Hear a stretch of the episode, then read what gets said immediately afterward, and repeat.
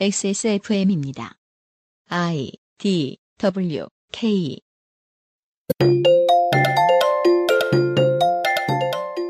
비합리화 소외에서 오는 고뇌와 고독. 처음에는 화려한 전투만 있는 단순한 영웅 신화 같던 슈퍼히어로 장르 문학은 근 한 세기 동안 이들도 사람이거나 사람과 다를 바 없다는 주제에 천착해 왔습니다. 저스티스 리그와 어벤져스의 멤버들은 모두 그만의 소외 혹은 비합리의 경험을 지니고 있지요. 영화화된다고 달라지지 않습니다. 바다에서 왔더니 종족이 달라서 다른 나라에서 왔더니 인종이 달라서 고초를 겪던 히어로들의 영화가 최근 모두 히트했죠. 올겨울을 닫은 히트작은 어떨까요? 같은 곳에서 왔으나 성별이 다르네요.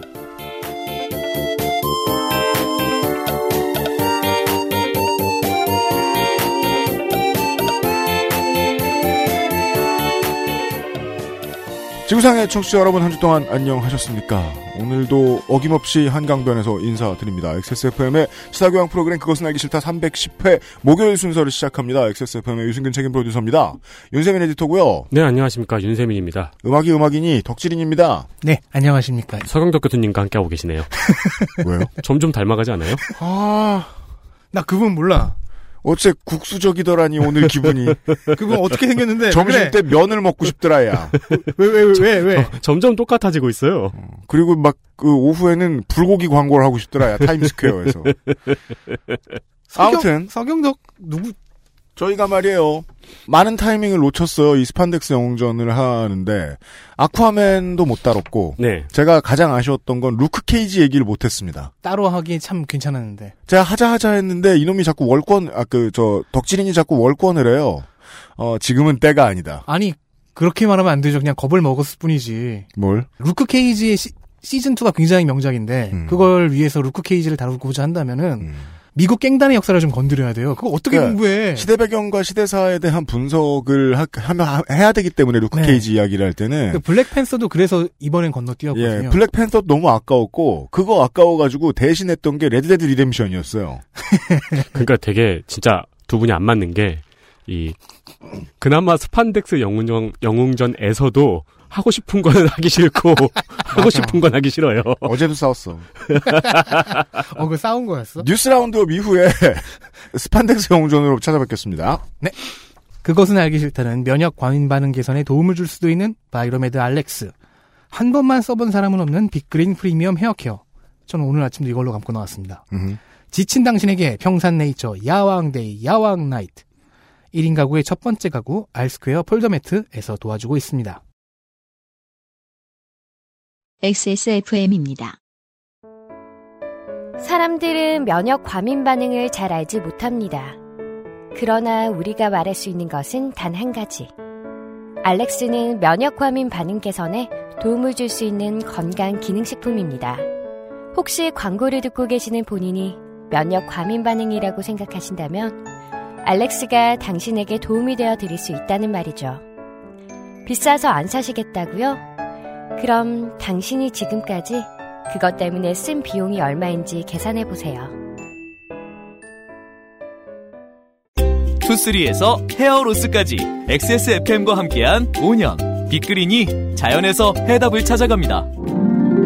Big Green 건강한 변화의 시작 빅그린 헤어케어 시스템 면역 과민 반응 개선용 건강기능식품 알렉스. 면역 과민 반응 개선 기능으로 국내 최초 식약처 개별 인정을 받았습니다. 써보신 분들의 반응을 알아보세요.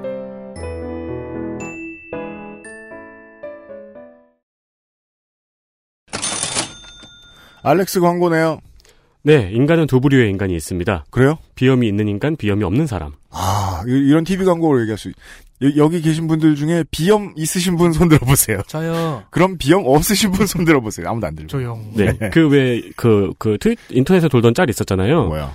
뭐 이렇게 이렇게 하면 비염이 있어가지고 굉장히 고통스러우셨을 겁니다라고 하니까 환자가 음. 아무렇지 않았는데요. 그러니까 의사가 음. 네가 비염 없는 삶을 살아보지 않아서 그렇다고. 그렇죠. 네. 제가 요즘 비염 없는 삶을 살고 있잖아요. 그래서 상상도 할 수가 없습니다. 그때 어떻게 살았는지. 어, 저는 그나마 만, 좀 만성이고, 음. 좀 나- 낮은 정도의 비염이라서 살 수 있거든요? 네. 근데 옆에서, 그러니까 한창 심할 때 UMC 같은 사람들을 보면은, 음. 저게 뭔지 알, 알, 알겠는데 나는 저렇게까지 괴롭진 않지만 진짜 괴롭겠다. 네, 그렇습니다. 그래서 알렉스입니다. 각종 호흡기 질환, 아토피 피부염, 비염 등등 꽃가루가 탱천하고 이것저것 난리가 나는 계절입니다. 네. 환절기라고 하죠. 음. 알렉스가 도움을 드릴 수 있습니다. 네. 국내 유명 대학 관악구 소재의 그 대학 연구진이 7년간의 연구 끝에 찾아낸 기능성 원료 달의 추출물 그것이 면역 감염 반응에 도움을 줄 수도 있다는 식약처의 기능성 안정성 허가를 받은 제품입니다. 의약품이 아닙니다. 네. 어, 그렇기 때문에 먹자마자 바로 효과가 온다는 분들도 계시긴 합니다만 온다는 분들이 있고 실제로 왔는지는 알 수 없습니다, 저희가. 어, 알렉스에서는 2개월 이상 꾸준히 복용하시면은 면역 감염 반응 개선에 도움을 많이 받을 수 있다고 밝히고 있습니다. 실제로는 내가 그런 면역 반응 반응이 있고 그게 있다는 걸 몰랐던 분들을 즉 초심자, 네. 치료 초심자들을 위한 것은 아닙니다. 이것저것 다 해보고 어, 어떤 시술을 받고 어떤 약을 복용했을 때 가격이 얼마나 들어간다는 걸 알고 계신 분들을 위한 선택지 중에 하나입니다. 알렉스가 저희 모래 아니, 저희 방송이 알렉스를 몇 년째 광고하고 있죠? 이제 3년인가요? 4년인가요? 꾸준히 복용하고 계신 분도 계시죠? 계십니다. 알고 네. 있습니다. 네. 아, 알렉스 얘기였고요. 뉴스 roundup History in the Making 네, 지난주 아저씨가 선거제에 대한 이야기를 해주었습니다. 그렇습니다. 그리고 17일 여야 4당은 국회의원 정수를 300석으로 고정한 채 권역별 연동형 비례대표제를 도입하자는 선거제도 개편안에 합의했습니다. 합의한다고 얘기 나왔을 때가 녹음한 날쯤이었는데 녹음하고 다음 날에 바른미래당에서 내부 이총에 싸웠다는 네. 얘기가 나오기 시작했었어요. 네. 그러나 바른미래당과 민주평화당에서 선거제 합의안을 패스트트랙으로 진행하는 것에 대한 반대 목소리가 나오고 있습니다. 바른미래당의 이준석 최고위원을 비롯한 오신환 의원 등이 조심스럽게 반대 의사 혹은 반대하는 사람이 있다고 밝혔고요. 바른미래당의 원외위원장 10명은 반대声명을 발표했습니다. 그리고 민주평화당에서도 의원총회에서 선거제 패스트트랙 관련 당론 결정이 반대로 인해서 무산된 바 있습니다. 네. 우리가 잊으면 안 될 것이요. 이제까지 선거제 개편이 왜 되지 않았느냐라는 겁니다. 대전제가 어, 의원이 300명인데 그 의원들은 모두 다 자기가 사는 게 제일 중요하기 때문입니다. 의견이 300개입니다. 그리고 주로 당선이 된 사람들의 의견이잖아요. 현행 제도를 바꾸자고 할 리가요. 그 선거제 개편에 대한 이야기가 나오지도 못했던 이유가 그렇습니다. 그런데도 이번에 합의에 이른 건 이거를 걸고서라도 주고받고 싶은 게 있는 거죠, 누군가가. 그게 여당이고요. 음. 그리고 정의당이 이걸 꼭 해야 됐던 거는 민주노동당 탄생, 탄생 때부터 그랬고요. 그리고 거기에 더해서 원내, 원내가 아니죠. 그 교섭단체를 왔다리 갔다리 하는 수준에서 소수정당이 두 개나 더 있기 때문이죠. 네. 예. 캐스팅 보트가 두 개 더 있기 때문에 할 수 있었던 합인데, 그 두 당의 얘기를 좀 보자고요. 바른미래당 같은 경우에는 바른정당파가 있고, 국민의당 구친한계가 있죠. 이 구친한계가 현재 찬성하고 있습니다. 패스트트랙에 태우는 데에. 그리고 어, 바른 정당 출신들이 무조건 거의 반대하고 있습니다.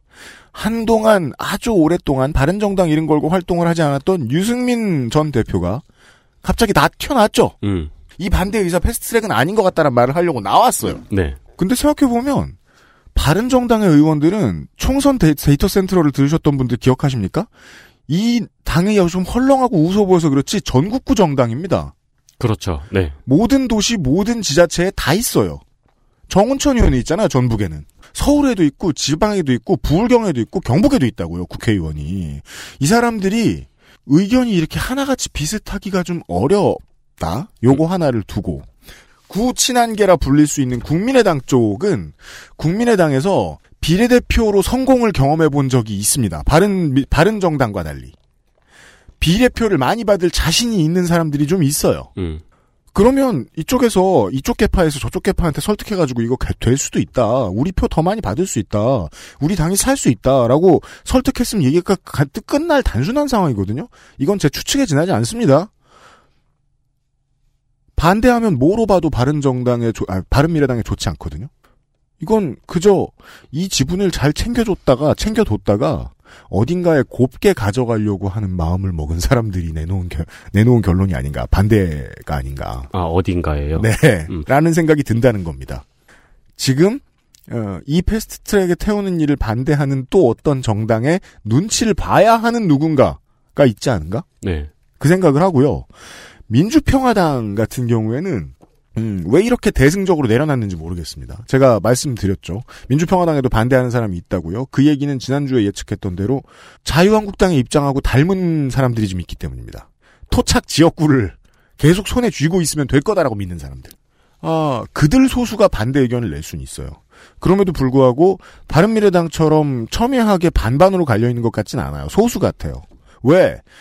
창당 직후부터 지금까지 민주평화당이 가장 열심히 밀고 있는 정책이 5.18 법입니다. 5.18 역사 왜곡 특별법. 요걸 받아내는 걸 민주평화당의 가장 중요한 예, 당론으로 삼았었습니다. 이걸 패스트트랙에 태워주면 간다. 음. 그리고 박 전 대표 같은 정동영 의원 같은 사람이 하는 얘기는 그거죠. 아, 우리 그렇게 바뀌어도 표 받을 수 있다.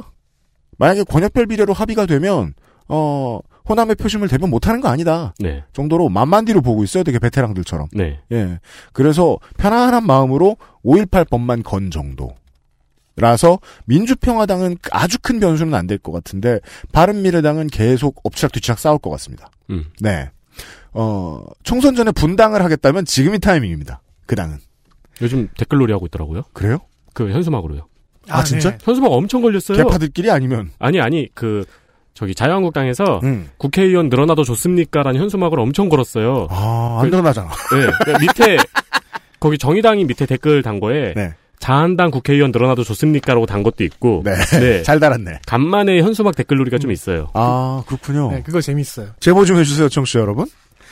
일제 강점기 시절에 강제 노역에 동원되었던 피해자들이 일본 전범 기업들을 상대로 집단 손해배상 소송을 추진하고 있습니다. 이상합니다. 지난번에 손해배상 소송에서 승소한 것 같은데? 그거는 미쓰비시를 네. 상대로 한 거고요. 그렇습니다. 네, 민변 광주 전남지부와 근로정신대 할머니와 함께하는 시민 모임 이 두 단체는 과거 미쓰비시를 상대로 할머니들의 소송을 도와 대법원의 손해배상 판결을 받았죠. 받았죠, 작년에. 어, 그러나 미쓰비시에서 배상도 사과도 하지 않았죠. 그렇죠. 이유가 있습니다. 네. 그렇기 때문에 피해자들을 모아서 314개의 모든 전범 기업들을 상대로 소송을 진행하기로 했습니다. 음흠. 광주시청 1층에서 3월 25일부터 4월 5일까지 2주간 소송 참여 신청을 받을 예정입니다. 이게 원래 수순대로면 2007년에서 2008년쯤에 일어났었어야 되는 소송입니다. 네. 이걸 그동안 지연시켜 왔던 데에 어, 대법원이 상당 부분 역할을 했다는 걸 우리가 알게 됐고요. 작년 10월에 났던 게 맞는 것 같아요. 이 배상 판결이. 그렇죠. 근데 미쓰비시에서 사과를 안 하는 정도면 이 정도까지 화를 내진 않았을 텐데 당시의 상황이 그 남북한 화해 무드가 막 절정에 치닫고 막 이런 때라서 네. 어, 그때 아베 정부에서 그 극우 대환장 파티가 있었어요. 네. 그때 고노다로가 나섰죠. 결코 받아들일 수 없다. 음. 유감이다. 참 고노다로 외무상도 신기한 게 아버지는 친한파고 본인도 지한파로 분류가 되는데 음. 이거 이 정부에 입각해서 아베 정부에 입각해 가지고 해서는 그쪽 얘기를 열심히 하고 있죠. 그게 그 아베의 워- 슈퍼 파워 공천권에 음. 대한 얘기. 누가 오든 나에게 물든다. 그 이게 왜인지는 간단하죠. 65년에 박정희가 해놓은 한일 청구권 협정의 이 근거입니다. 네. 예, 실제로 일본의 법원에서의 판결은 보통 요걸 근거로 합니다. 그때 다 털었다. 예. 즉, 한국 법원이 앞으로 무슨 판결을 해도 일제시대 피해와 관련된 것들은 일본 법원에서는 안 받아줄 거라. 이 얘기입니다. 네. 지난번에도 해서 승소, 승소 왜 했죠? 정부가 바뀌고 법원, 대법원장이 바뀌었죠. 그래서 승소했죠. 이번에도 승소할 가능성은 높아요. 이 손배소를 왜 또 할까요? 저쪽에서 받아낼 수 없는데. 외교 메시지입니다. 음. 다음 보시죠.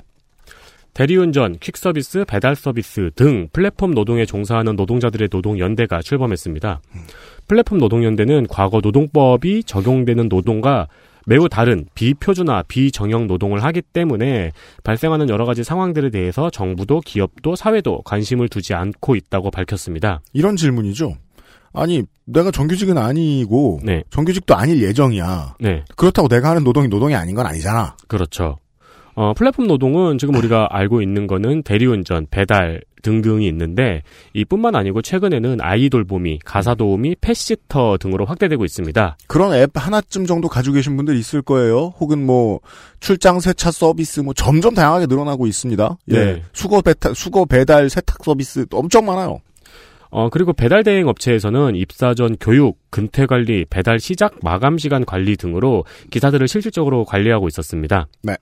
이성종 플랫폼 노동연대 위원장은 고용노동부에서 플랫폼 노동자를 특수고용자로 보고 노동조합 인정을 해주지 않아서 노동연대라는 이름을 붙였다고 밝혔습니다. 네, 조합이라는 이름을 붙이지 않고 조합을 만들어낸 어, 개발자는 최초에는 그 조성주라는 인물이 있었죠. 그렇죠. 예.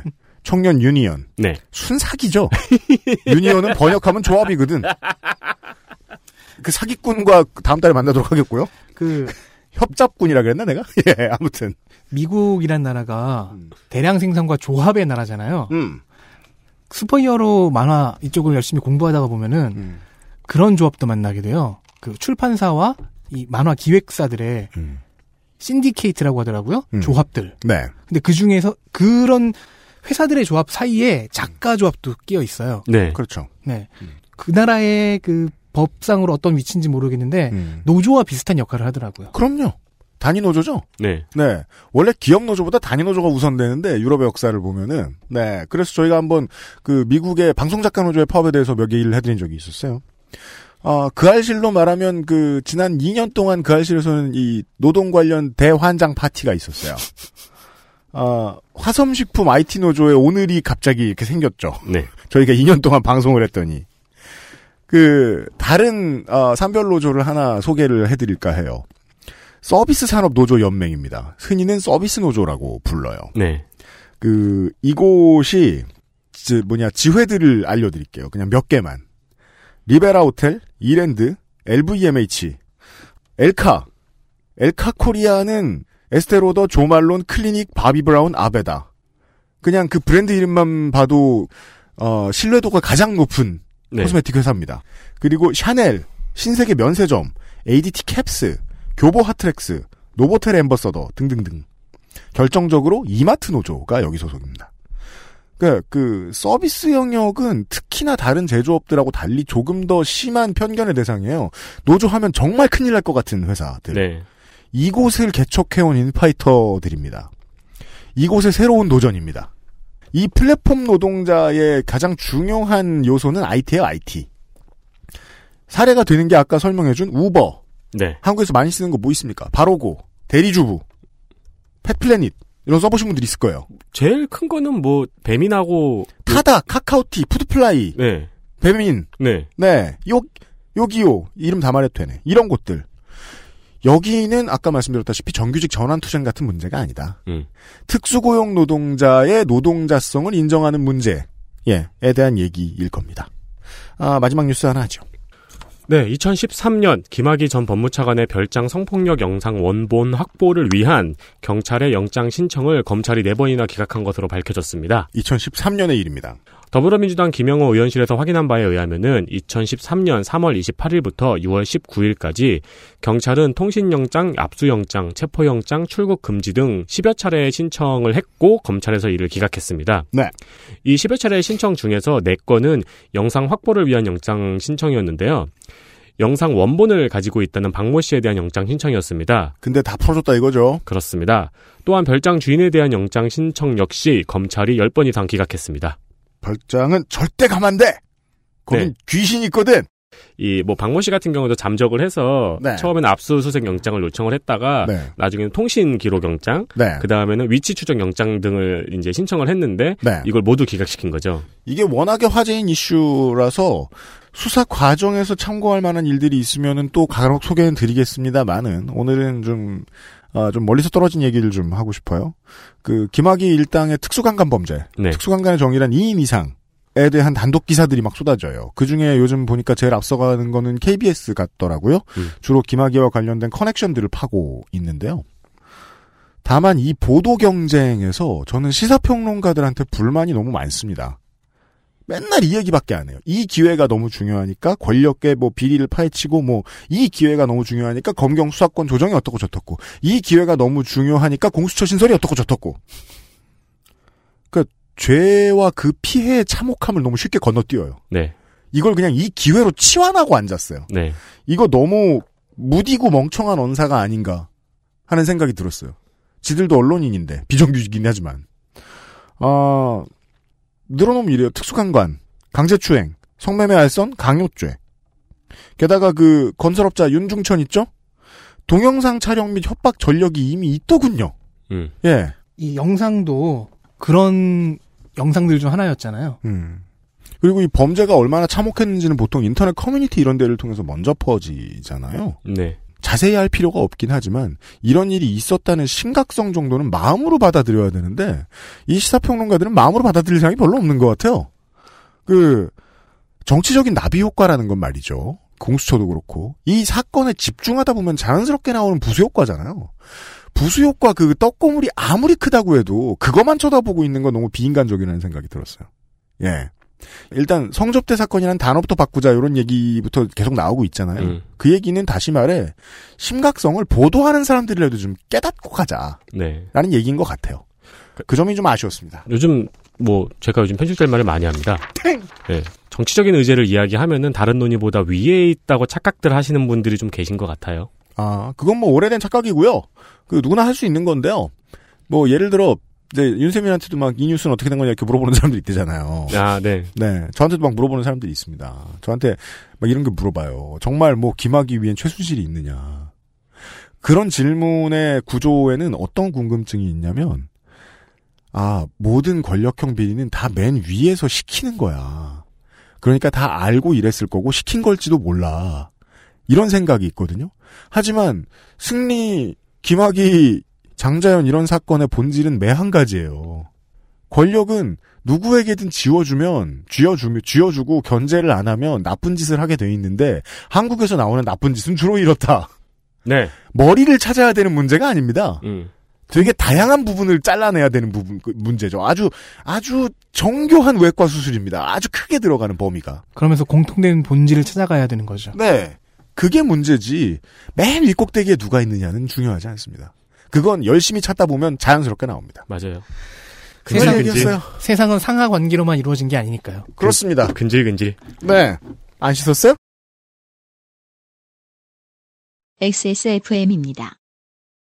건강기능식품 광 여왕 좀 빨리 나오신 여왕 나이트 체내 흡수율을 높인 농축 홍삼 여왕 테이트 평산네이처의 건강기능식품 광고입니다.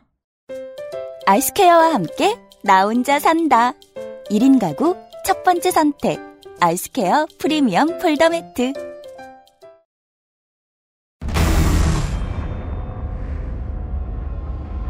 기본 교양, 슈퍼 히어로 문학의 이해, 스판덱스 영웅전,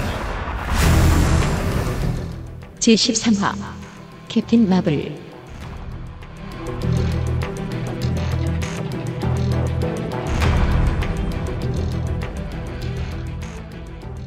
예를 들어 인피니티 워를 볼 때 참 정신이 없습니다. 무슨 무한도전 달력을 보는 기분입니다. 팀원 무비가 원래 그래요. 네, 계속 뭐가 넘어가고 그러다가 일관성이 딱히 찾아지지 않는 부분에서는 어떻게 하느냐? 소비자는 내가 알아서 일관성을 찾습니다. 네. 열심히. 그래서 다 합의합니다. 아 타노스 존나 세. 그러다가 훈련되죠. 음. 차- 자기도 이해하게 되고. 소비 시장에서의 가장 중요한 역전이 뭐 어벤져스도 그렇고 그 저스티스 리그도 그렇고 많은 스토리들이 한 번 만나는 접점이잖아요. 태양계 행성들이 이렇게 일렬로 늘어서듯이. 아 grand cross. 예. 그 grand cross를 이해하려면 모든 행성을 다 이해해야 되는데 실제로는 안 그런 사람들이 가장 많이 봐요. 네. 다 모여 있으니까. 혹은 역, 역으로 이렇게 되기도 하죠. 그 grand cross를 본 다음에 각 행성들이 궤도를 따라가기도 하죠. 그렇게 되기도 하죠. 아, 그런 작품 하나를 소개를 해드리려고 하는 거예요, 오늘은. 그래서 실제로 그, 영웅은 하나만 나오는 쪽이 영화는 보통 더 재밌습니다. 맞아요. 영화로서의 완결성을 더 많이 보여주고요. 그리고 그 영화로서의 완결성, 오늘의 작품에서 드러나는 영화로서의 완결성은요. 제가 봤을 때 가장 주목했던 건 90년대와의 만남입니다. 이게 이걸 모르고 보는 사람도 있어요, 이 영화를. 근데 우리 청취자 여러분들은 30, 40대들이 많으니까 아실 거예요. 그냥 이 영화를 뮤직비디오처럼 감상하면 정말이지 잘 흡수됩니다. 90년대라고 하면 그 그것도 떠올라네요. 맨 처음에 주인공이 지구에 왔을 때 블록버스터 비디오 매장이 떨어지는데 블록버스터 넷플릭스가 밀어낸 회사죠. 그렇죠. 그래서 오, 그래요? 네, 블록버스터와 넷플릭스가 똑같이 그 디- 비디오와 DVD 대여업을 하다가 네. 블록버스터는 그 사업을 키웠는데 네. 넷플릭스는 거기서 그 사업을 줄이면서 스트리밍으로 넘어갔어요. 음. 영화 초기 아내가 물어보는 거예요. 저 사람 사무엘 L 잭슨 아니냐. 음. 근데 맞다. 왜 이렇게 젊냐. 90년대니까. 우리가 이 나인인치 네일스와 어, TLC와 너바나와 노다웃의 음악이 계속 흐르는 어떤 영화에 대한 얘기를 할 겁니다 오늘은. 네. 과거 스판덱스 영웅전에서 제가 캡틴 마블과 미즈 마블에 대해 다룬 적이 몇 번 있습니다. 심지어, 짧게 했어요. 네, 심지어는 이슬람 덕질기 중간에 2대 미즈 마블인 카말라 칸. 카말라 칸. 그 문화사적 의미에 대해서 얘기한 적 있고요. 뒤져보니까 175B에서도 그, 그 얘기를 잠깐 했고요. 음. 그리고 179B에서 캐롤 댄버스라는 캐릭터에 대해 간략하게, 진짜 간략하게 소개했죠. 네. 저희는 스티브 로저스에 대해서도 아주 간략하게 소개했거든요. 오늘은 영화 개봉을 기념해 이 캐릭터를 좀 더 깊게 들어가 볼 겁니다. 네. 다행히 타이밍이 나왔습니다 이번에. 네, 타이밍도 맞고 그럴 만한 영화가 나왔으니까요. 다음 루크 케이지 때는 놓치지 않을 겁니다. 그거 쟨 하기 싫어하는데. 아니요, 시즌이 cancel됐어요. 아이씨, 거봐. 그때 했었어야 돼. 그냥 하면 돼요. 그럴까? 음. 다 핑계 대잖아. 일 안 하려고. 이제 이제 청취자분들의 request가 있으면 하게 되겠죠. 네. 루크 케이지. 캡틴 마블의 첫 영화가 지난 3월 6일, 미국에서는 세계 여성의 날인 3월 8일 개봉했습니다. 그렇습니다. 캡틴 마블, 본명 캐롤 댄버스, 전, 브리 라슨. 전 미즈 마블, 음. 공군 파일럿 출신의 우주전사. 이게 179B회에서 한 꼭지로 소개했던 내용인데요. 음. 이 내용을 심화하기에 앞서서 저는 어떤 결핍에 대해서 얘기하고 싶습니다. 네. 마블 만화와 마블 영화의 부족한 부분입니다. 음. 어, 여러 가지가 있, 긴 한데 음. 그 중에서 제일 큰 것을 제일 큰 결핍을 아주 간단히 줄여보면 음. 원더우먼이 없다로 요약할 수 있습니다. 이 가족 사진이 있잖아요. 네, 저스티스 리그 가족 사진하고 어벤져스 가족 사진을 비교하면 확실히 원더우먼이 없어요, 이쪽에. 어, 네. 예. 더 정확하게는 어, 핵심 멤버들만 모아 놓으면 네. 저스티스 리그 쪽에는 한 중간에 원더우먼이 있죠. 네. 다시 풀어서 얘기한 건데 여성용 여성 히어로 캐릭터가 적다는 의미예요. 음. 비교를 위해 아까 지금 말씀해 주셨던 DC를 좀 보죠. 음. 어, 원더우먼을 다뤘던 227B와 228B의 내용 일부를 참조하시면 좋습니다. 네. 원더우먼이라는 캐릭터는 DC에게 매우 중요합니다. 음. 이용을 제대로 한 적이 많지 않을 뿐. 데뷔 때부터 설- 부여받은 설정으로 인해 성상품화로도 이용이 가능하고 페미니즘으로도 이용이 가능하고 SM으로도 이, 이용이 가능합니다. 네. 다층적이에요. 그리고 가장 중요한 측면은 강인한 불굴의 여인 그런 속성이죠. 네. 애초에 원작자인 마스턴이 소녀들의 우상 내지는 empowering 힘을 주는 그런 음. 캐릭터로 디자인을 했으니까요. 얼마나 중요한 위치냐면은 DC 코믹스에서는 중심이 되는 세 명의 캐릭터 trinity라고 하는 캐릭터들이 있습니다. 슈퍼맨, 배트맨 그리고 원더우먼이에요. 이런 캐릭터를 써본 경험이 있는 편집부다 보니 오랜 시행착오를 거쳐서 변주 캐릭터들도 여러 launching을 합니다. 블랙 카나리, 배트걸, 슈퍼걸, 파워걸 후속작들이죠. 네. 드라마 슈퍼걸의 1시즌은 좀 주목할 만했습니다. 일반적인 하이틴 성장 드라마의 플롯이에요. 소년들이 주인공이고 어, 그 장르의 공식을 다 떠올려보면요. 소년이 친구, 멘토 같은 인간관계와 연애 경험, 사회 경험 같은 걸 거치면서 성장을 하죠. 여기 있는 늙은이 3명은 케빈은 13살, 14살 그 시리즈 기억하나요? 네. 그런 식이죠. 그런데 슈퍼걸은 이 장르의 공식에서 주요 인물을 여성으로 바꿨어요. 주인공도 멘토도 옆에 있는 동료도 사이드킥도 어떤 사람은 백인에서 흑인으로 바꾸고 그렇게 하니까 굉장히 신선했어요. 시즌 1은 방영 전에 이제 close 시사회를 잠깐 했었는데 음. 그때 이미 로튼 토마토 100%를 받고 출발했습니다. 음. 지금도 90 몇 프로예요. 네. 여기서 엿볼 수 있는 점은요. 소년들이 동일시할 영웅 캐릭터는 선택지가 많은데 소녀들에게는 선택지가 좀 적었다는 겁니다. 소녀가 남성 캐릭터에 이입하지 못할 이유는 없지만은 젠더가 동일하면 여러모로 편하니까요. 이런 다양한 선택지의 캐릭터라는 면에서는 마블이 DC에게 좀 많이 밀렸습니다. 그래서 21세기 들어서 마블은 여러 가지, 시- 여러 가지 시도를 해왔습니다. 목표를 정리해보면 두 가지 정도가 돼요. 일단 원더우먼급의 캐릭터를 키운다.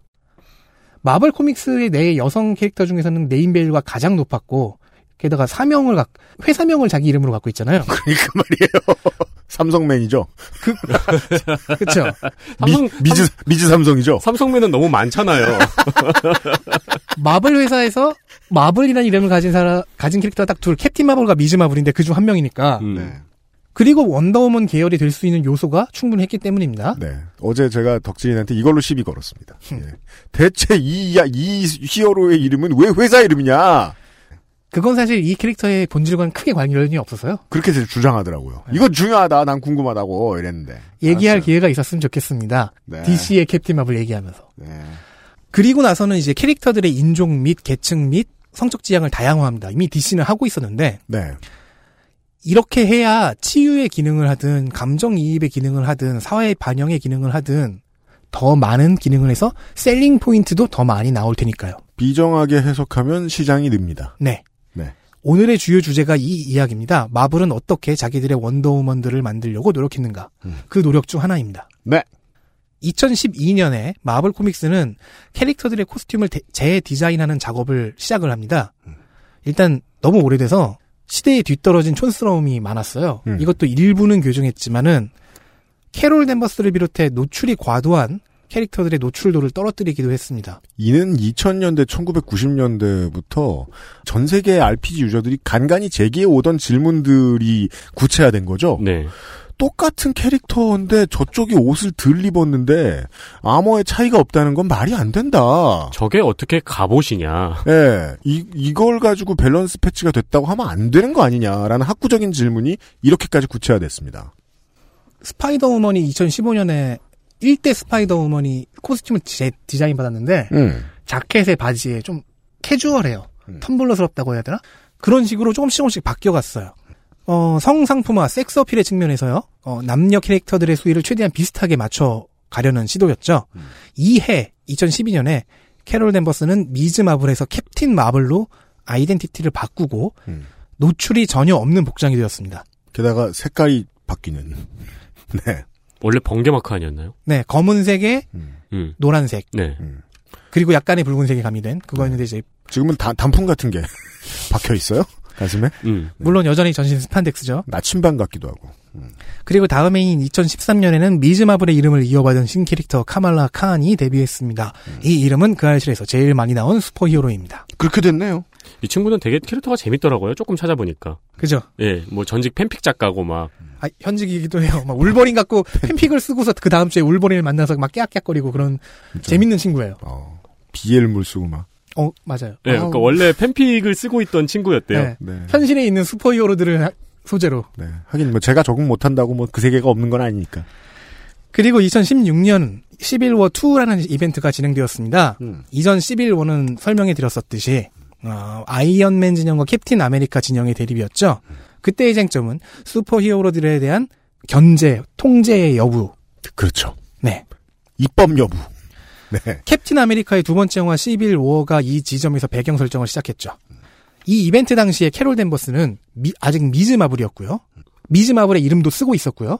어, 아이언맨 진영에 있었고 비중은 적었습니다. 시빌 워 2에서는 아이언맨 진영과 캡틴 마블의 대립 구도가 돼요. 지난 시빌 워 당시에 비하면 큰 승격이죠. one은 아이언맨과 캡틴 아메리카였는데 two에서는 아이언맨과 캡틴 마블이에요. 네, 그리고 캡틴 마블은 시빌 워 1에서는 네. 비중이 많지 않았거든요. 네. 그래서 마지막에 미즈 마블이 그렇게 화가 나서 등장하는 건가요? 퓨, 퓨리 어딨냐고? 저 기계 인간은 뭔데 정권을 장악하고 있는 거야? 그리고 2017년에는 마블 코믹스에서 제너레이션즈라는 이벤트가 있었습니다.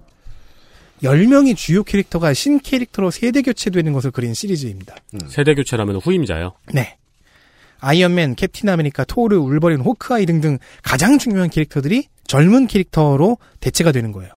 이런 아이디어는 이따금씩 한 캐릭터 하나씩 뭐 한 많아봤 많으면 한 두셋 음. 그 정도에서 시도되긴 했는데 근데 모든 의석이 다 바뀌었어요. 이렇게 대대적으로 후계자를 만드는 과정은 공천 혁명이다. 역사상 최초입니다. 이 10명 중에요. 캡틴 마블과 미즈 마블이 있었어요. 1대 캡틴 마블인 마벨이 캐롤 댄버스에게 이름을 물려주고 1대 미즈 마블인 캐롤 댄버스가 이- 카말라 칸에게 이름을 물려주는 거죠. 그렇다면은 캐롤이 마블의 결핍을 채울 선두주자인가 하고 의심을 해볼 수도 있습니다. 그리고 영화에서는 최소한 그래 보입니다. 캡틴 아메리카의 위상을 이어받을 것이다. 차세대 리더다. phase 4부터는 새로운 캐릭터들로 시작을 할 것이다. 라는 식으로 홍보 중이니까요. 그러면 영화에서 네. 그 박사님 있잖아요. 누구? 아, 네. 네. 아, 네 네 네. 그 가- 박사님이 원래는 그 최초의 캡틴 마블인 마벨이었던 거예요? 원작에서는 남성이었습니다. 어. 마벨, 아, 지금 좀 이따 얘기하긴 할 건데, 마벨이 갖고 있었던 가, 비밀, 인간으로서의 비밀 신분이 로슨 박사예요. 네. 영화에서는, 아네트 베닝이에요. 네. 음, 네. 그럼 이제 캐롤 댄버스, 미즈 마블이었던 현재 캡틴 마블을 좀 더 깊게 다뤄보죠. 네. 캐롤 댄버스 1968년 3월 로이 토머스 진 콜런 미즈 마블 1977년 1월 게리 콘웨이 칼라 콘웨이 존 부세마 본명은 캐롤 댄버스. 능력은 힘이 매우 세고요. 덕후들이 처음에 지적했던 문제죠. 저 정도의 밸런스 패치면 인피니티 워 기억해 보면 타노스하고 맞다이 뜨면 이겼다. 네. 아니요, 저, 저. 아 물론 뭐 시간을 뒤틀 수는 있으니까. 아, 그, 예, 예, 덕후스럽게 얘기하자면요. 어, 인피니티 워에서 타노스와 1대1을 오랫동안 지속할 수 있었던 캐릭터는 토르와 닥터 스트레인지였잖아요. 네. 뭐 헐크가 조금만 더 레벨업 하면 될 것 같은데 음. 그러면 셋, 셋이라고 치면은 네 번째 맞다이 캐릭터가 등장한 거죠. 그 만약에 캡틴 마블이랑 1대1로 붙었으면 그 1400만 605개의 미래 중에 한 1200만 개 정도는 이기지 않았겠느냐. 라고 볼 수도 있겠다. 그것은 작가맘이고요. 예. 아 너무 셌다. 네, 이런 어쨌든 불만이 있었어요. 근데 여기서의 힘은 strength죠. 완력이 강, 강력하고요. 비행이 가능합니다. 신체 내구도도 높고요. 비행을 너무 멀리 할 수 있습니다. 너무 네. 멀리 할 수 있어서 우주 여행도 할 수 있습니다. 우주 공간, 진공이나 다름없는 우주 공간에서 호흡도 가능하고요. 네. 즉 슈퍼맨 유형입니다. 가장 중요한 능력은 신체, 특히 손에서 에너지를 발산하는 energy blast를 쓸 수 있다는 거예요. 물을 끓일 수 있어요. 온 몸으로 에너지를 뿜을 수가 있어요. 네. 그렇다면은 흡수할 수도 있겠죠. 음. 에너지 흡수도 가능한데 영화에서는 흡수 능력이 표현되진 않았더군요. 그렇더라고요. 음. 다른 이름으로는 바이너리와 워버드도 있습니다. 음. 바이너리일 때는 감정이 전무하고 늘 에너지를 그 증폭하고 발산하는 상태인데 헐크인가요? 비슷해요. 근데 감정이 없어요. 음. 무감정, 분노가 아니에요. 그거 워- 약간 원자력 발전소 같은 거네요. 그렇죠. 그런가? 새로운 해석이다. 워버드일 때는 난폭함이 너무 심하다는 등의 차이점이 있긴 하지만 이거 이 둘은 중요한 아이덴티티는 아닙니다. 68년에 첫 데뷔를 합니다. 초능력이 없는 일반인이었고 히어로 캐릭터도 아니었습니다. 그랬군요. 삼남매 첫째 혹은 둘째로 어, 장남인 스티브도 스티브가 군에 입대를 해요. 음. 근데 집안이 이렇게 부유하진 못해요. 북동부의 중산층에서 조금 아래인 집안이라서 네. 또 아버지는 가- 굉장히 가부장적이라서 장남인 스티브의 학비만 된 거예요. 그런 내용이 도합 영화에서 한 5초쯤 나옵니다. 아버지가 막내딸한테는 별로 투자 안 하고, 네. 예, 아들한테 몰빵했다. 아 막내딸이라면 그냥 딸이고 예, 딸한테는 별 투자 영화 안 하고. 영화에서는 그 오빠 혹은 첫 동생 정도로 설정되는 스티브만 나오고 살짝 나오고 막내 동생은 안 나오더라고요. 네. 어쨌든 삼남매 중에서 장남만 학비를 받으니까 음. 캐롤은 공군에서 장학금을 받으면서 대학을 다닙니다. 음. 그래서 공군으로 입대를 하죠. 근데 스티브가 전사에서 돌아와요. 그러면 부모는 입대를 반대하죠. 아, 그렇, 그랬군요. 그래서 음. 캐롤은 부모와의 관계, 부모와 부모 형제와의 관계가 좀 소원해져요. 약간 후나미 같은 캐릭터네요. 네. 네. 한국에서는 아. 이 앞에서 끊기죠. 아, 뭐, 일본 사람 이름인 줄 알았네. 귀, 귀남이 후나미의 아, 그 후나미. 그거, 그거. 예, 네. 예. 학교 가지 마라, 입대하지 마라 하면 거기서 끝나는 스토리가 보통 한국의 스토리였죠. 코나미의 자회사인 줄 알았어요. 공군에 가서는 이제 파일럿 보직을 받았고요. 네. 그래서 최종 계급은 소령, 음. 메이저 댄버스. 음. call sign 겸 별명이 치즈버거였던 사연을 179B에서 얘기한 적이 있습니다. 그렇군요. 기억하십니까? 아니요. 점심으로 치즈버거를 먹었는데 음. 중력 훈련하면서 그걸 다 토했다. 아. 아, 지금 먹고 싶다. 맞다. 생각나네요. 네. 그 루머가 맞는 것 같아요. 그, 그 중력 훈련 받을 때 토하는 음식을 가지고 콜사인을 붙여준다는 게. 음. 이 별명은 영화에선 모종의 이유로 바뀌었죠. 스포일러라서 그 이상은 이야기하지 않겠습니다. 음. 복무 중에는 격추, 추락, 포로, 고문, 탈출 등의 경험도 했습니다. 음. 빡세게 복무했어요. 포로 시절에 입은 부상으로 인해 파일럿을 더 하, 하기는 힘들게 되면서 공군의 정보 쪽으로도 배속받아서 첩보 임무 경험도 쌓습니다. 전역 후에는 나사에 입사해 보안 담당관이 됩니다. 이런 식으로 서술하니 실존 인물 같죠. 무슨 존 맥케인 얘기하는 것 같기도 하고. 음. 캐롤 댄버스 데이터 센트럴. 네. 근데 이러다가 나중에 이제 북, 그 북미 정상회담에 나타날 것 같잖아요. 그렇죠. 그 다음에 이제 상원에 나갔다가 공천 탈락하고 막. 음. 후일 캐롤 댄버스는 워머신 제임스 로즈와 연인이 되는데요. 음. 둘다 공군 파일럿 출신이죠. 음. 그렇군요. 77년 콘웨이 부부와 존 부쉐마, 어, 존 부쉐마는 스탠리 추모 회차에서 이름이 나온 적 있는 어, 베테랑 만화가죠. 이 세 사람에 의해 미즈 마블이라는 히어로 캐릭터로 재데뷔합니다. 기원 스토리가 상당히 복잡한데요. 마블 작중에 존재하는 은하계 문명들 중에 크리 제국이라는 국가가 있습니다. 네. 이 나라 저 나라에 크리를 터트리고 다니는 사람들이에요. critical 말고요. 음. KREE였나? 크리. 영화에서는 그렇게 읽지 않아. 그건 김보성 씨가 읽는 발음이겠지. 크리. 영화에서는 가디언즈 오브 갤럭시 시리즈에서 드라마에서는 에이전트 오브 쉴드에서 자주 언급이 됐습니다. 크리 사람들은 보통 뭐 푸른 피부가 많고 뭐 그 외에는 인간처럼 이게 살구색 피부가 있고 그런데 네. 살구색 피부를 한 크리인 중에서 즉 피부색 인종이 약간 다른 거예요. 마벨이라는 사람이 있어요. 음. 군인이고요. 아 참고로 마벨을 창조한 작가가 스탠 리 그리고 진 콜런입니다. 네. 그래서 이제 영화를 보시면 아마 앞으로 뭐저 IPTV 같은 데 서비스한다 그러면 보실 텐데 보시면은 이 마벨은 무조건 하이픈을 붙이고 표기하죠. 크리 사람들의 이름이 그래서 30년 전 한국말을 보는 기분이 들어요. 크리 사람들의 이름이 그 두 음절로 되는데 그두 음절 사이에 하이픈을 붙여요. 그렇더군요.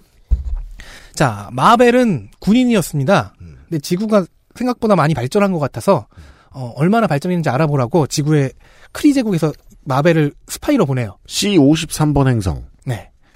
지구죠. 그래서 지구에 눌러 앉아 앉습니다. 음. 어, 얼마나 발전했는지 보려면 좀 경험도 많이 하고 그래야 되니까. 그러다가 슈퍼 히어로가 됩니다. 사람들이 좀 돕고 다녀요. 사람이 좀 착해서. 스파이로선 꽝이네요. 아니요, 스파이도 열심히 하고 그러니까 정보를 수집하는 거잖아요. 음. 아, 그, 그, 정보기관에서 나왔다가 유니세프가 됐다는 거 아니에요? 그러니까요. 두 가지를 동시에 다 하는 거죠. 못 됐네. 전직하고 막, 그런, 네, 출장, 출장지에서. 근데 이 사람은 마벨이라는 이 사람은 지구에선 정체불명이니까 어저 새로운 히어로는 누구냐? 어 저는 마벨입니다. 그래서 마- 캡틴 마블이라는 이름을 얻습니다. 마벨에는 상관이 있어요. 그러니까 이 스파이를 혼자 하지 않고 팀이 있을 거 아니에요. 네. 용 록이라는 사람이 있었는데 음. 이 사람은 마벨을 질투했습니다. 네. 왜냐면은 마벨의 연인을 너무 좋아했거든. 그래서 마벨에게 반역 누명을 씌웁니다. 굉장히 복잡한 내용을 짧게 줄이면요. 마벨은 자기 누명도 벗고 조국인 크리 제국에도 이바지하고 정든 지구도 지키기 위해 욘 록과 싸워 나갑니다. 최종 싸움터는 당연히 마벨이 살고 있는 지구에서 벌어집니다. 마벨은 아까 말했던 지구에서 로슨 박사, 닥터 로슨이라는 가짜 신분으로 지냈고요. 직장이 나사였습니다. 적절한 선택이죠? 인간들의 기술 수준을 spying 하려고 온 건데. 네. 그럼 나사에 있어야죠. 글쎄요, 그럴까요? 월스트리트에 있는 게 더 낫지 않았을까 싶은데. 저는 저 그것도 괜찮다. 삼성, 삼성전자 수원 연구소에. 어, 그렇죠. 네. 한국이었으면 그렇겠지. 그리고 나사에는 캐롤 댄버스가 보안 담당관으로 근무하고 있죠. 그래서 둘이 썸도 탑니다. 그래서 아, 진짜 스파이로선 꽝이네. 그래서 욘 록과의 결전을 벌이는 장소에 캐롤 댄버스가 있었습니다. 제 기억으로는 욘 록이 마벨을 압- 심리적으로 압박하려고 납치했던 걸로 기억을 해요. 음. 즉 납치된 히로인 포지션이었죠. 그러니까 스파이는 의뢰인과 사랑에 빠지면 안 되잖아요. 아 의뢰인이 아니잖아. 어쨌든 간에. 전투의 끝에서 욘 록의 장비가 폭발하면서 마벨의 DNA가 캐롤 댄버스에게 흘러들어가 섞여버렸습니다. 그러면서 마벨의 초능력도 잇게 되고 크리인으로서의 DNA도 받게 되죠. 썸 타다가 딸이 됐- 된 겁니다. 후천적 크리 혼혈이 된 캐롤 댄버스는 이후 마벨의 능력을 계- 계승해서 미즈 마블이 되어 활동하게 됩니다. 그동안 캐롤은 나사를 퇴사하고 미디어 업계로 전직을 해서 우먼즈 매거진이라는 매체의 편집장 겸 오너까지 됩니다. 뭐 되게 능력 있네요. 영화에서는 이 기원 스토리를 좀 뒤틀었죠. 마벨과 욘 록이 싸우는 장소에서 폭발을 겪고 DNA가 변화했다. 그렇죠. 라는 플롯 얼개만 놔두고 네. 뒤틀었어요. 네. 그래서 죽을 뻔한 걸 그 크리인의 피를 수혈해가지고 퍼렇게 만들어 놓고. 음. 네. 이렇게 데뷔한 미즈 마블 캐롤 댄버스는 마블 코믹스의 여성 캐릭터 중 가장 높은 네임 밸류를 가진 캐릭터로 성장을 합니다.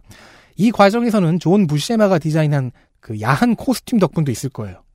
어, 캐롤 댄버스가 쉬 헐크라든가 스파이더 우먼이라든가 로그라든가 하는 다른 인기 있는 여성 히어로들보다 더 유명해지는 고- 그 역사를 보다가 보면요. 마블과 DC가 서로를 참조한 역사도 관찰이 됩니다. 일단 기원 서사가 그린 랜턴을 참조했다는 의혹이 있어요. 그 줄이면 이렇게 되잖아요. 공군 파일럿 출신의 우주 슈퍼히어로. 컨셉이 똑같아요. 음. 그리고 요즘 방영하고 있는 슈퍼걸 드라마 시즌 2부터는 재미가 없는데 어쨌든 슈퍼걸이 지구에서 쓰는 이름이 카라 댄버스거든요. 드라마판에서 같은 집안이에요? 그렇게 의심할 수가 있어요. 왜냐면 원작의 슈퍼걸은 설정이 자주 바뀌어요. 그래서 여러 버전이 있는데 린다 댄버스라는 이름을 쓰는 버전이 있긴 합니다. 그러니까 사실은 이 설정 속의 댄버스는 어. 마치 막 미국의 응우옌 같은 그럴 수 있어. 어, 너무 김씨. 너무 막 경주 김씨 막 이런 세컨드 스미스 뭐 이런 거죠. 예. XSFM입니다.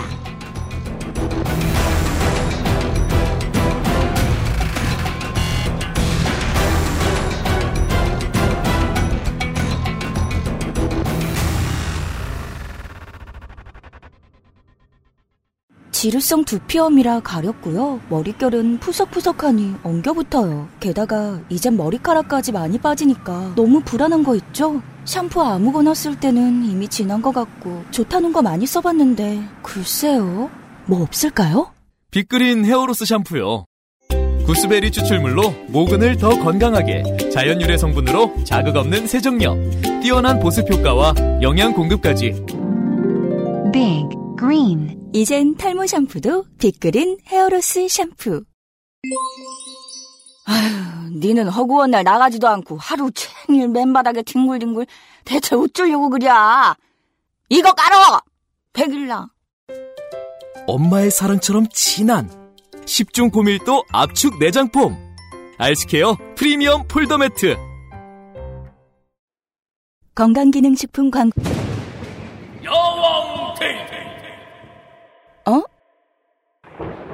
문제는 최대 흡수율 설명해서는 안 되는데 최대 흡수율 야왕 나이트 평산 네이처?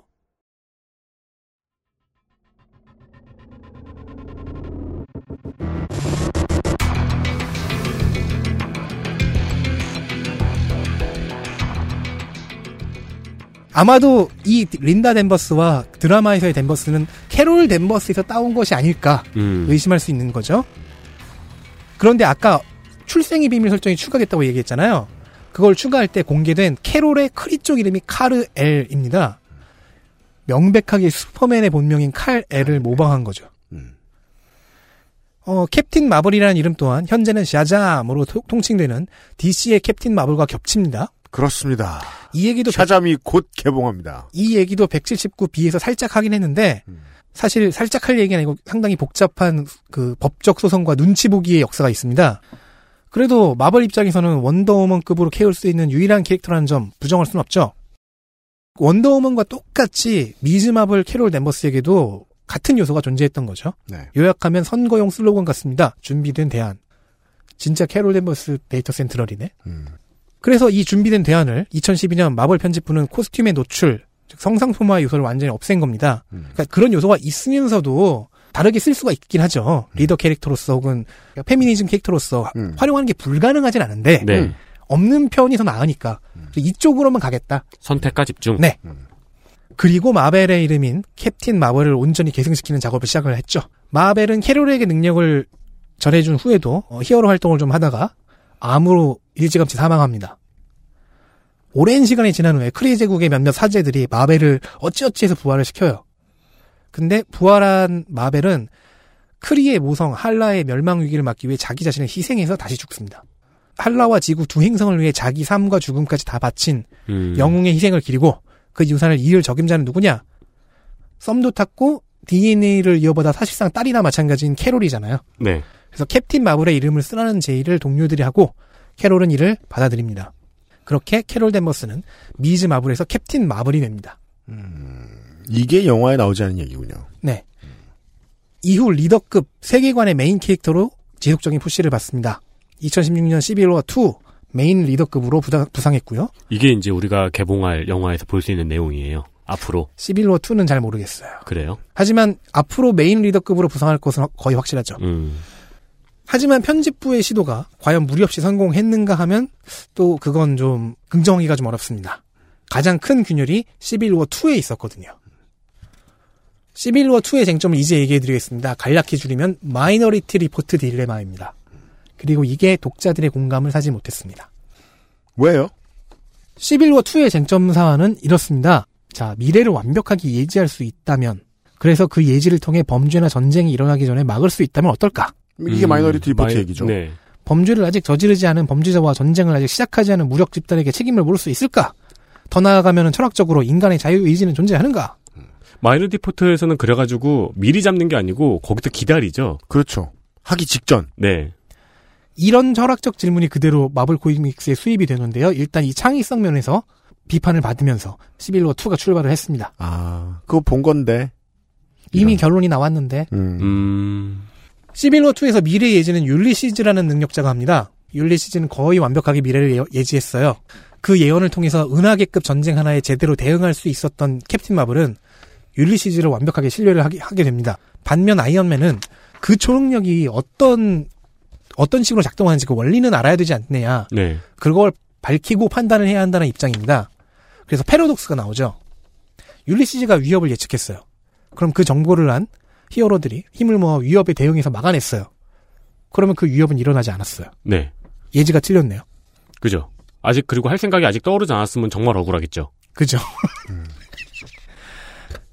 그러니까 그렇다면은 율리시즈는 우주가 갈 수 있는 여러 선택지, 즉 미래의 평행 우주 중 하나를 보는 게 아니냐. 그렇죠. 우리가 10시에 출근을 하잖아요. 네.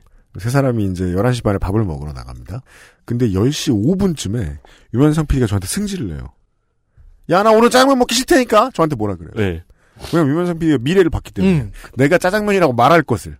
난 아직 생각 못 했거든. 다양한 선택지들 중 예상할 수 있는 어떤 하나. 그렇죠. 네. 예. 네. 아, 음. 비슷한 경험은 그게 있군요. 그 대학교 때 2시간 거리에 사는 친구 있잖아요. 음. 근데 만약에 아침 강의가 9시잖아요. 음. 난 8시에 일어났어요. 음. 걔는 7시에 나한테 지각했다고 문자를 보내놓는 거. 아, 그건 제가 저 덕질이하면서 자주 하는 짓이죠. 네. 음, 너 오늘 또 늦으면 죽여버릴 거야. 네. 왜 자꾸 그러냐고. 네가 늦을 걸 알고 있기 때문이야. 그런데 시빌워 2 중반에 아이언맨은 연구를 통해서 율리시즈의 능력이 실제로는 예언이 아니라 우주 전체를 빅데이터로 놓고 분석을 하는 프로파일링 능력이었다는 것을 알아냅니다. 프로파일링 분석이면 틀릴 수 있죠. 그렇죠. 음, 근데 그걸 초능력으로 갖고 있었던 거예요? 네. 그리고 전개 과정도 팬들을 어, 좀 힘들게 했습니다. 양 진영의 갈등 과정에서 주요 캐릭터들 중 사망자가 나왔어요. 문제는 그게 캐롤의 연인인 워머신과 친구인 헐크였다는 점입니다. 너무 이름값이 크죠. 영화에도 나오는 캐릭터들인데. 아니, 헐크가 죽어요? 그것도 호크아이가 쏴 죽여요. 즉 충격을 주는 전개로는 괜찮았는데 충격이 너무 컸어요. 죽은 사람들의 이름값도 너무 컸고요. 음. 그러, 그래서 독자들은 작가와 편집부에게 님 자제효를 외치기 시작합니다. 하지만 충격은 가시지 않습니다. 아이언맨의 반대 의견을 대하는 캡틴 마블의 태도가 매우 교조적이고 포갑적으로 그려지고요. 근데 이 컨셉은 사실 컨셉이 시작되자마자 우리가 옳고 그름을 약간 판단하고 들어가잖아요. 그래서 결국 캡틴 마블이 추구하는 노선이 미래를 독점하는 빅브라더 아니냐는 평이 제기되고요. 하지만 이런 문제들에 더해서 아이언맨이 율리시즈를 폭행해서 납치하는 서사가 나온다든가 그렇군요. 엔딩에 신적인 존재를 개입시켜서 데우스 엑스 마키나로 허무하게 끝내는 등의 문제까지 겹쳐서 시빌워 투는 현재 실패로 평가되고 있습니다. 그리고 비판점이 많은 행보를 담당했던 캡틴 마블, 즉 밉상 포지션에 있었던 캡틴 마블이 그 피해를 가장 많이 받았죠. 이것은 작가의 잘못일까요? 편집부의 잘못일까요? 거대 이벤트라서 책임 소재를 가리기는 좀 쉬울 것 같습니다. 음. 저는 편집부 쪽에 손을 들, 들어주고 싶어요. 근데 의도일 수도 있잖아요, 보통. 노이, 저- 음. 네, 저 캐릭터의 영향력을 줄여야겠다는. 그 코믹스 독자들에게는 이게 가장 중요한 분기가 될 수 될 수 있었겠네요. 그리고 눈, 지금 이 캐릭터가 눈밖에 나게 된. 근데 캡틴 마블은 줄여야 되는 대상이 아니라 오히려 영향력을 늘려야 되는 대상이었죠. 음. 그러니까 시장으로 따지고 봤으면 뭐 비슷한 상황에서 캡틴 마블이 갑자기 밉상이 됐어요. 독자들한테. 그랬으면 미리 준비한 시나리오였다면 뭔가 뭐 블랙 위도우를 엄청나게 세게 만들었든지 뭔가 다른 그렇죠. 장치를 마련했겠죠. 아, 네. 음. 라이벌을 만든다든가. 음. 이 결과 작품 외적으로 캡틴 마블의 이름값과 리더십이 흔들렸습니다. 따라서 편집부가 캐롤 댄버스를 띄우려는 시도는 좋게 말하면 반만 성공하고 있는 거죠. 음. 메인 리더급은 되었는데 다른 메인 리더급 캐릭터에 비해서 이미지가 좋지가 않아요. 푸시 줬는데 상품 잘 안 팔리면 바- 다음에 바로 꺼야 되거든요. 근데 끌 수가 없죠. 네. 그리고 그 다음에 바로 끄는 건 아니고 그 다음에 한 번 더 줍니다 밥상을.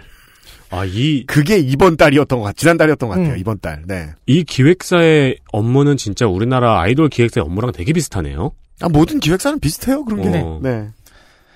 그 얘기죠. 영화 쪽에서도 캐롤 댄버스, 캡틴 마블을 띄워야 될 필요성이 있는 거죠. 네. 역시 영화에서도 차세대 리더급 캐릭터가 필요했기 때문입니다. 어벤져스의 원년 멤버 배우들의 계약이 끝나가는 게 가장 큰 이유죠. 음. 물론 작품 내적으로 다른 이유도 있습니다. 리더급 캐릭터들의 서사가 거의 완성 단계라는 점입니다. 아하.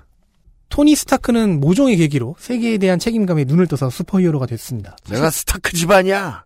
개과천선에서. 음. 어벤져스 1편에서 뉴욕 전투라는 외계 침공 사건을 겪고 토니가 불안증에 빠지죠. 모든 뉴욕 시민들이 불안증에 빠져 있죠. 그, 근데 이 사람은 직접 그 웜홀 그 워프홀 너머로 건너가서 그 군대를 봤거든요. 근데 외계 침공까지 겪고 불안증만 빠진 거면 되게 의지가 강한 사람 아닌가요?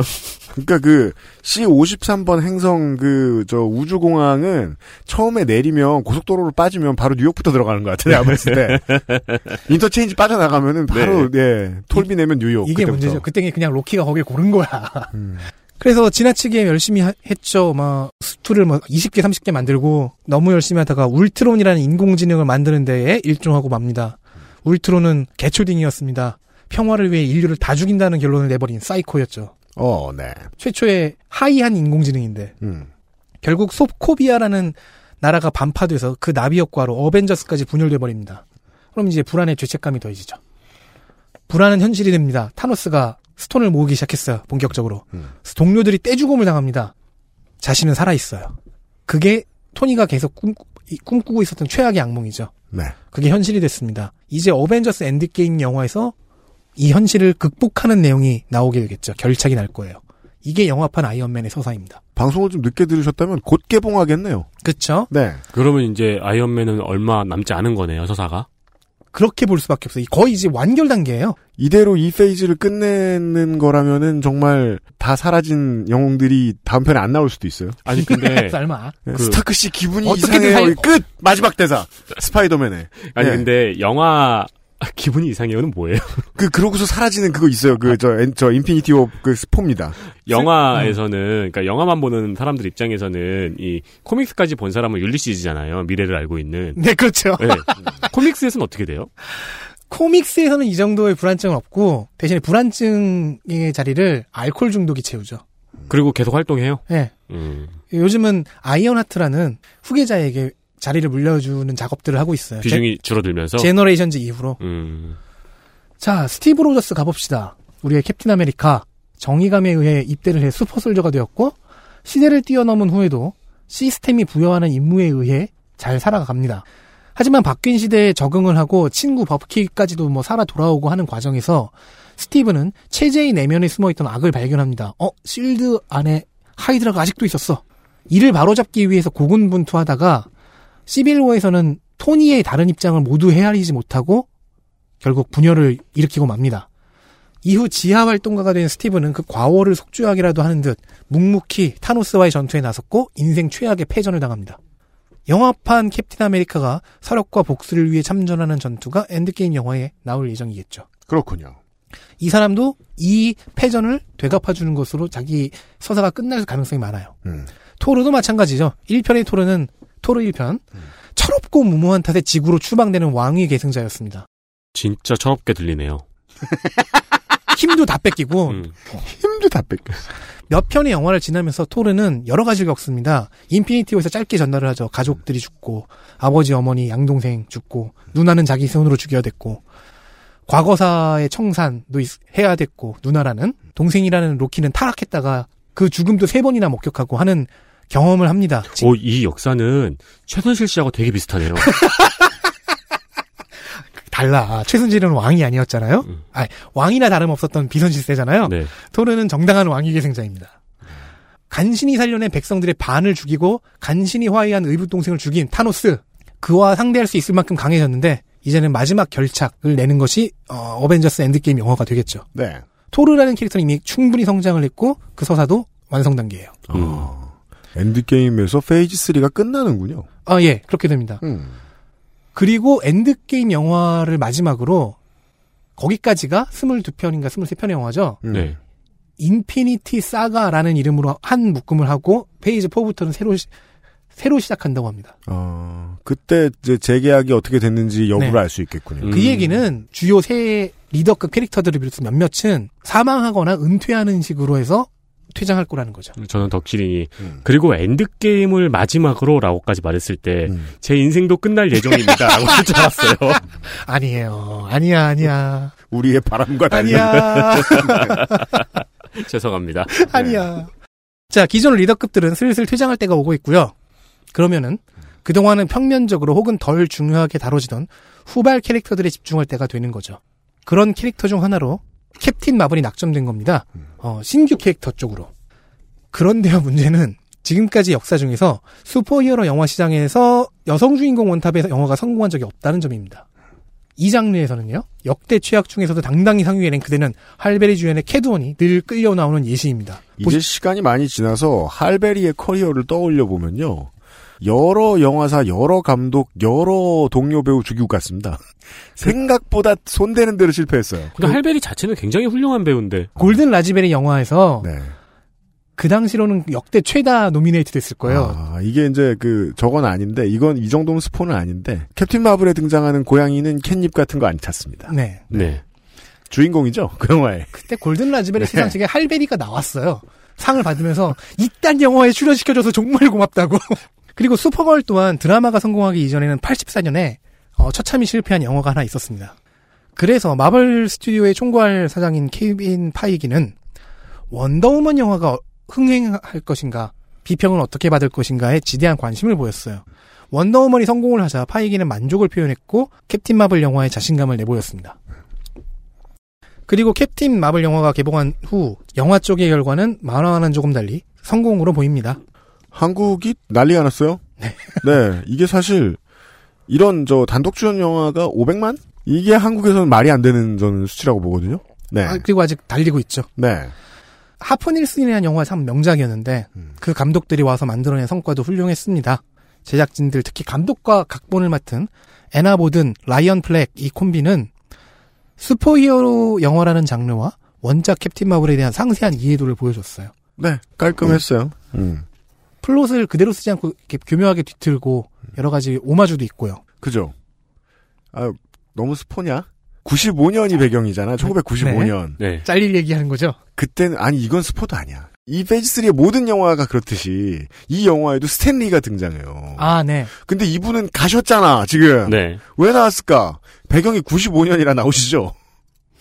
스탠리가 카메오 할 때 읽고 있던 그 문서가 그죠? 뭐예요, 그게? Mallrats라는 음. 영화의 대본이에요. 아, 그래요? 그게 스탠리가 처음으로 카메오 출연한 영화입니다. 아. 그게 95년인가 96년작일 거예요. 네, 재밌네요. 아, 그걸 맞췄군요. 그 영화의 감독이 음. 어, 만화 작가를 겸직해요. 그래서 자기 업계의 대선배인 스탠리를 카메오로 갖다 쓴 건데 음. 카메오로 출연하면서 했던 대사의 첫 부분을 연습하고 있는 거예요. 아. 딱 하나만 더. 닉 퓨리의 눈이 어쩌다 저렇게 됐는가가 나옵니다. 그만. 이거 정말 흥행 요소다. 아, 근데 나는 그거 너무 재 웃겼던 게 대단할 것 같은데. 그, 그 윈터 솔저 캡틴 아메리카 2에서 음. 그런 얘기를 하죠.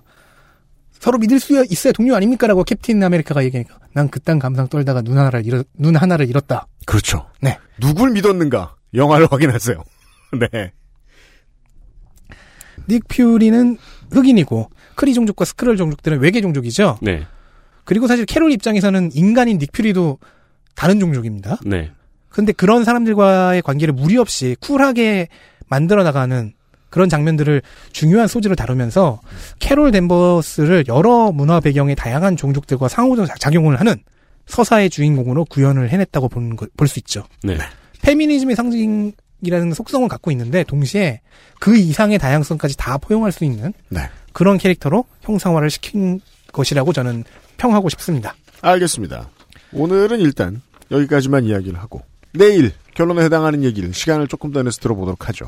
덕질인 수고 많았어요. 아유, 감사합니다.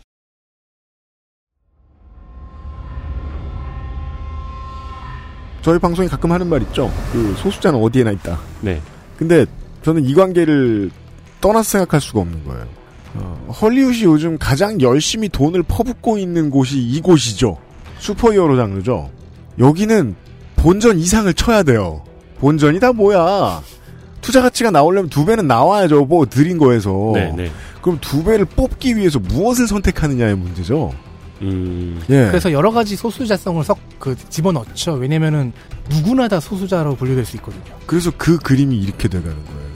어떤 부류의 소수자는 나를 합일시킬 수 있는 슈퍼히어로를 필요로 하는 잠재적인 소비자인데 그들을 충족시켜주다 보니까 그들이 모두 뭉쳐서 다 메이저가 되는 거예요. 네. 소수자의 포용이라는 건 다른 말로 해서 메이저를 늘려나가는 방식입니다. 그 점을 가장 잘 보여줬습니다. 물론 저는 90년대를 돌이켜보는 영화로서 아주 가장 어, 훨씬 더 이것은 90년대에 살았던 사람의 닉 퓨리가 받은 삐삐 유심히 보세요. 네. 아, 캡틴 마블 이야기 조금 더 덜어서 내일 이 시간에 다시 해보, 하도, 해보도록 하겠습니다. 아, 덕질인과 에디터와 유승균 책임 프로듀서였습니다. 내일 이 시간에 다시 뵙겠습니다. 안녕히 계십시오. 안녕히 계십시오. XSFM입니다. I D W K